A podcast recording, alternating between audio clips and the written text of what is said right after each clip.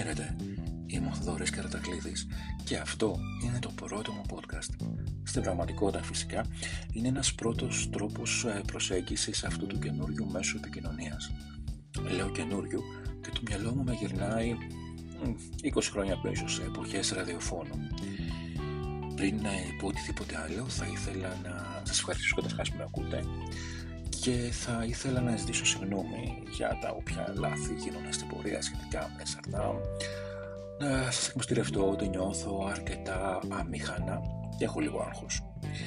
Στην ε, πραγματικότητα ε, είναι μια σκέψη αυτό το podcast, μια σκέψη που είχα εδώ και αρκετές μέρες που προσπαθούσα να βρω έναν τίτλο, προσπαθούσα να βρω ένα θέμα, ένα εξώφυλλο για αυτό όλες μου οι σκέψεις ε, συναντήθηκαν όταν ήρθε αυτή η ιδέα για το αρκουδάκι που βλέπετε και στο εξώφυλλο. Ένα αρκουδάκι το οποίο είναι ταλαιπωρημένο, χτυπημένο, αλλά είναι εδώ για να σας πει α, διάφορες ιστορίες από τη βιβλιοθήκη του. Έτσι λοιπόν, κεντρικός μας τίτλος Teddy Library. Και σε αυτό το πρώτο επεισόδιο θα μιλήσουμε για λογοτεχνία. Θα κάνουμε μια στάση στην διπλανή χώρα, την Ιταλία, και θα μιλήσουμε για τρεις συγγραφείς έναν κλασικό πλέον συγγραφέα, έναν σύγχρονο και το νέο αίμα. Στην ουσία θα μιλήσουμε για έναν άντρα και για δύο γυναίκες. Λοιπόν, τι λέτε, ξεκινάμε. Ο πρώτος, ε, δεν θα μπορούσε να είναι και διαφορετικά, είναι ο Ουμπέρτο Έκο. Θα μιλήσουμε για δύο του βιβλία εδώ πέρα. Το πρώτο του, το πρώτο βιβλίο που έχει γράψει και ο ίδιος είναι το όνομα του Ρόδου, για το οποίο θα πούμε κάποια πράγματα στη συνέχεια. Εδώ θα ήθελα να σταθούμε και να μιλήσουμε για το κημητήριο της Πράγας. Η ιστορία λοιπόν αυτή μας ταξιδεύει στον 19ο αιώνα με βασικό πρωταγωνιστή τον Σιμώνε Σιμονίνη. Έναν άνθρωπο τον οποίο ο Έκο προσπάθησε να τον φτιάξει ως τον πιο κοινικό άνθρωπο που υπάρχει σε ολόκληρη την παγκόσμια ιστορία της λογοτεχνίας. Ο Σιμονίνη λοιπόν είναι πλαστογράφος και μυστικός πράκτορας παράλληλα το συναντάμε στο διαμέρισμα του στο Παρίσι, το οποίο διατηρεί πάνω από, το, πάνω από το παλαιοπολείο που χρησιμοποιούσε όσο βιτρίνα για τις υποθέσεις του. Εκεί γράφει το ημερολόγιο του, στο οποίο προσπαθεί να θυμηθεί τα σημαντικότερα γεγονότα που σημάδεψαν τη ζωή του. Ούτως ή άλλως όμως η ζωή του συνδέεται άρρηκτα με πραγματικά γεγονότα της ιστορίας της Ευρώπης. Το 19ο αιώνα η Ευρώπη έδωσε αρκετά γεγονότα. Πρόκειται για ένα μυθιστόρημα του πολύ συζητημένου Ουπέρτο Έκο, το οποίο διατηρεί τον ενδιαφέρον για τη συνωμοσιολογία μέχρι την τελευταία του σελίδα. Όμως να μιλήσουμε για το όνομα του Ρόδου. Εδώ λοιπόν θα πρέπει να πούμε ότι ο ακαδημαϊκός, στοχαστής και το γυμνογράφος Ουπέρτο Έκο λίγο πριν τα 50 του χρόνια αποφάσισε να γράψει το πρώτο του μυθιστόρημα. Το ξεκίνησε το 1978 και κυκλοφόρησε από έναν εκδοτικό οίκο στο Μιλάνο το 1980. Ο εξωτερικός λοιπόν οίκος είχε υπολογίσει ότι οι πωλήσεις του θα έφταναν περίπου στις 30.000 αντίτυπα, αλλά ξεπέρασαν κατά πολύ τα 9 εκατομμύρια αντίτυπα παγκοσμίως, κάνοντας τον Έκο γνωστό στο εξωτερικό. Το όνομα του Ρόδου κυκλοφόρησε για πρώτη φορά στη χώρα μας το 1985. Ο Έκο, όπως είπαμε, ξεκίνησε να γράφει το όνομα του Ρόδου το 1978. Όπως αναφέρει ο ίδιος στο επιθύμιο του σελίδα 19, οθούμενος από μια σπερματική ιδέα. Ήθελε, γράφει, να δηλητηριάσω κάποιον μοναχό. Το διάσημο μυθιστόρημα, όταν πρώτο κυκλοφόρησε, ήταν δύσκολο να καταταχθεί σε ένα λογοτεχνικό είδος. Θα μπορούσε να διαβαστεί ως μια γοτθική νοβέλα, ως μεσονικό χρονικό, αστυνομικό μυθιστόρημα, ιδεολογικό αφήγημα, αλληγορία, ανάλογα με το γνωστικό επίπεδο του αναγνώστη. Η L'Express είχε σχολιάσει μάλλον κέραια ότι το μυθιστόρημα αυτό ανήκει στην κατηγορία των φιλοσοφικών αφηγημάτων τύπου Βολτέρου το μυθιστόρημα μεταφέρθηκε στον κινηματογράφο το 1986 από τον Ζαν Ζακ Ανό με πρωταγωνιστή τον Σον Κόνερι. Όμως, ο Έκο δεν ικανοποιήθηκε από τη σκηνοθεσία και γι' αυτό όταν λίγο αργότερα ο Στανλέι Κιούμπρικ ζήτησε τα δικαιώματα για το Εκκρεμές του Φουκώ, ο ίδιος το αρνήθηκε. Στο βιβλίο γίνεται λόγος για το χαμένο χειρόγραφο του Αριστοτέλη περί που είναι η αφορμή των φόνων που γίνονται στην Μονή των Βενεδικτών. Τόπο της πλοκής, άλλωστε στο όνομα του Ρόδου. Αποτελεί και ένα σύμβολο για το βασικό ρόλο που διαδραματίζουν τα βιβλία και γενικότερα οι βιβλιοθήκες στο έργο του ΕΚΟ. Όσον αφορά τα επικίνδυνα βιβλία, τον λόγο χειρόγραφο του Αριστοτέλη θεωρείται από τον ΕΚΟ επικίνδυνο μόνο από τον κακό της υπόθεσης, ενώ το νόημα του μυθιστορήματός του είναι ακριβώς αυτό. Τα βιβλία πρέπει να προστατεύονται και να μην κρύβονται. Το 1999, λίγο πριν την αλλαγή της ε, ε, δεκαετίας, του μιλένιου, η Le και η γαλλική αλυσίδα FNAC συμπεριέλαβαν το όνομα του Ρόδου στη λίστα με τα 100 αριστουργήματα του 20ου αιώνα. Κάτι λέγαμε πριν και για Σαρδάμ, το συναντάμε τώρα. Α, να αναφέρω λοιπόν σε αυτό το σημείο ότι πολλές από τις πληροφορίες τις έχω συλλέξει από τη Wikipedia. Λοιπόν, ε, ο ΕΚΟ μιλάει για το πρότυπο του αναγνώστου. Τον θέλει συνεργό σε ένα κείμενο μεσαιωνικό, ζώντας το μεσαίωνα σαν να ήταν η εποχή του. Και το αντίστροφο, μετασχηματίζοντας τον αναγνώστη με το να του δώσει αρκετά λατινικά και ελάχιστες γυναίκες, μπόλικη θεολογία και άφθονο αίμα. Λοιπόν, ε, η αισθητική του μεσαίωνα κυριάρχησε στο σύμπαν του ΕΚΟ, αλλά στο όνομα του Ρόδου η δραστηριότητά του ως φιλοσόφου πέρασε σε εκείνη του αφηγητή. Θα διαβάσω κάτι το οποίο το συναντάμε στο επιθύμιο, σελίδα 72 και στη σελίδα 73. Οι μεσονικοί του ήρωες καινοτομούν, ενώ οι μεταγενέστεροι σκέπτονται μεσαιωνικά. Μόνον εμείς, οι καλόγεροι της εποχής εκείνης, ξέρουμε την αλήθεια. Αν όμως την πούμε, μπορεί μερικές φορές να μας οδηγήσει στην πυρά. Λοιπόν, αυτά για τον Ρομπερτο Έκο, ελπίζω να μην σας κούρασα και να είστε ακόμα μαζί μου. Θα μιλήσουμε λοιπόν τώρα για μια σύγχρονη Ιταλίδα συγγραφέα. Α, ποιος δεν ξέρει ή ποιος δεν έχει ακούσει κάτι για την τετραλογία της Νάπολης. Ακόμα και να μην έχουμε διαβάσει κάποια από τα βιβλία, όλοι ξέρουμε για την Έλενα Φερνάντε κάτι. Λοιπόν, πρόκειται για μια σύγχρονη Ιταλίδα συγγραφέα, η οποία μάλιστα έχει καταφέρει να κρατήσει το πραγματικό της όνομα μυστικό μέχρι και σήμερα. Ένα από τα αριστουργήματά της είναι η υπέροχη φίλη μου, το πρώτο βιβλίο της τετραλογίας της Νάπολης. Στις ε, σελίδες του ακολουθούμε τις ζωές της Έλενας αλλά και της Λίλας, που με τα χρόνια δημιουργούν μια δυνατή και ουσιαστική φιλία. Ταυτόχρονα, μέσα από τις ζωές τους γινόμαστε μάρτυρες της ιστορίας της ίδιας της Νάπολης, αλλά και των ανθρώπων της. Και πάμε τώρα να μιλήσουμε για το φρέσκο αίμα, α, για μια νέα Ιταλίδα συγγραφέα, που όπως είπα και στην αρχή του podcast, το βιβλίο της αναμένεται ως το τέλος του χρόνου να μεταφραστεί σε 16 γλώσσες.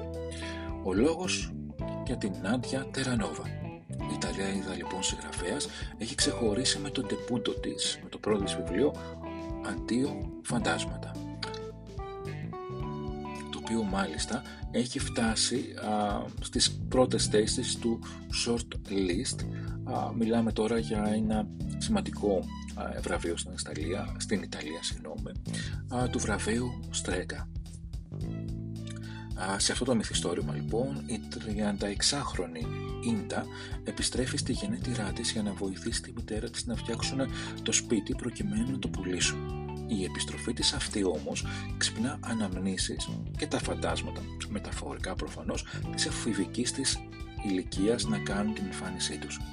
Η συγγραφέας μας μιλά για τη μνήμη, την απώλεια της αθωότητας και την, και την πολυπλοκότητα των σχέσεων. Άλλωστε, όλες οι σχέσεις, σε όλο το φάσμα των διαπροσωπικών σχέσεων, είναι πολύπλοκες και όλες οι σχέσεις για να μπορέσουν να κρατηθούν χρειάζονται δουλειά. Κάπου εδώ πέρα όμως ήρθε η ώρα να σας ε, ευχαριστήσω σε όσους καταφέρατε να μείνετε μέχρι το τέλος του podcast. Ελπίζω να σας κράτησα μια έτσι ευχάριστη συντροφιά, να ήμουν μια καλή παρέα και να σας βοήθησα να αποκτήσετε κάποιες καινούργιες γνώσεις. τα τρία βιβλία που σας, τέσσερα βιβλία μάλλον που σας πρότεινα προσωπικά τα έχω διαβάσει αφορά αγαπημένους δικούς μου συγγραφείς και ελπίζω να γίνουν και δικοί σας. Στο επανέδεν λοιπόν.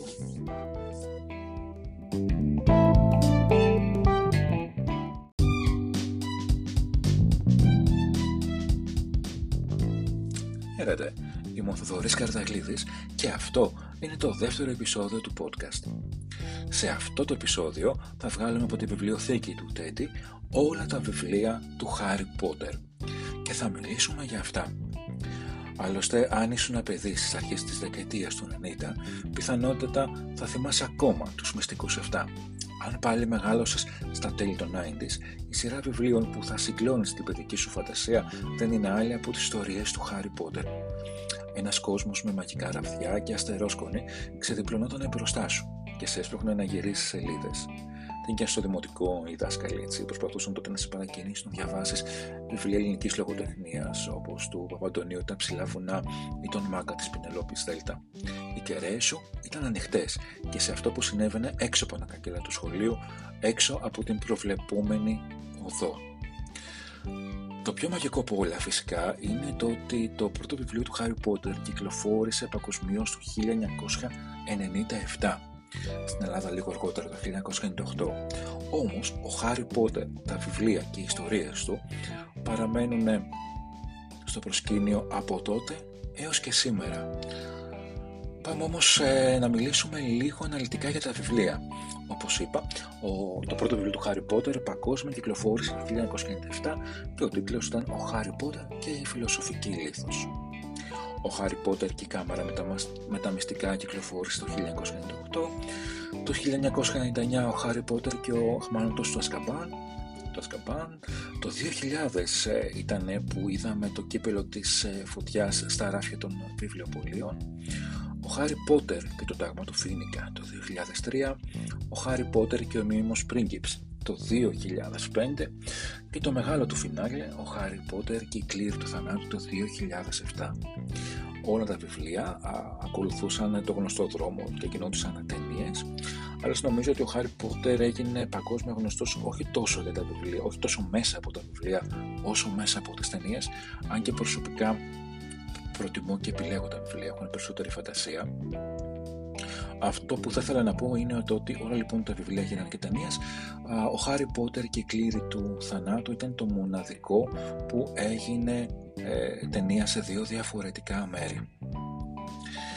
Λοιπόν, ε, ε, διαβάζοντας τα βιβλία του Χάρι Πότερ, ε, όλοι έχουμε να πάρουμε και κάποια ηθικά διδάγματα, κάποια μαθήματα ζωής, ίσως. Κάπου εδώ ε, θα λέγαμε έτσι μεταφορικά, μέσα από τα βιβλία, μέσα από τα βιβλία μάλλον, είναι σαν να σε ακουμπάει και το μαγικό ρευδί του Χάρι Πότερ. Είναι ο διασημότερος μάγος όλων των εποχών που θα επιστρέψεις τώρα με μια ταινία. Πάμε λοιπόν ε, να δούμε μαζί έτσι, κάποια πράγματα που έχω συγκεντρώσει που μάθαμε μέσα από τη ζωή και το έργο του μικρού μάγου στο Hogwarts.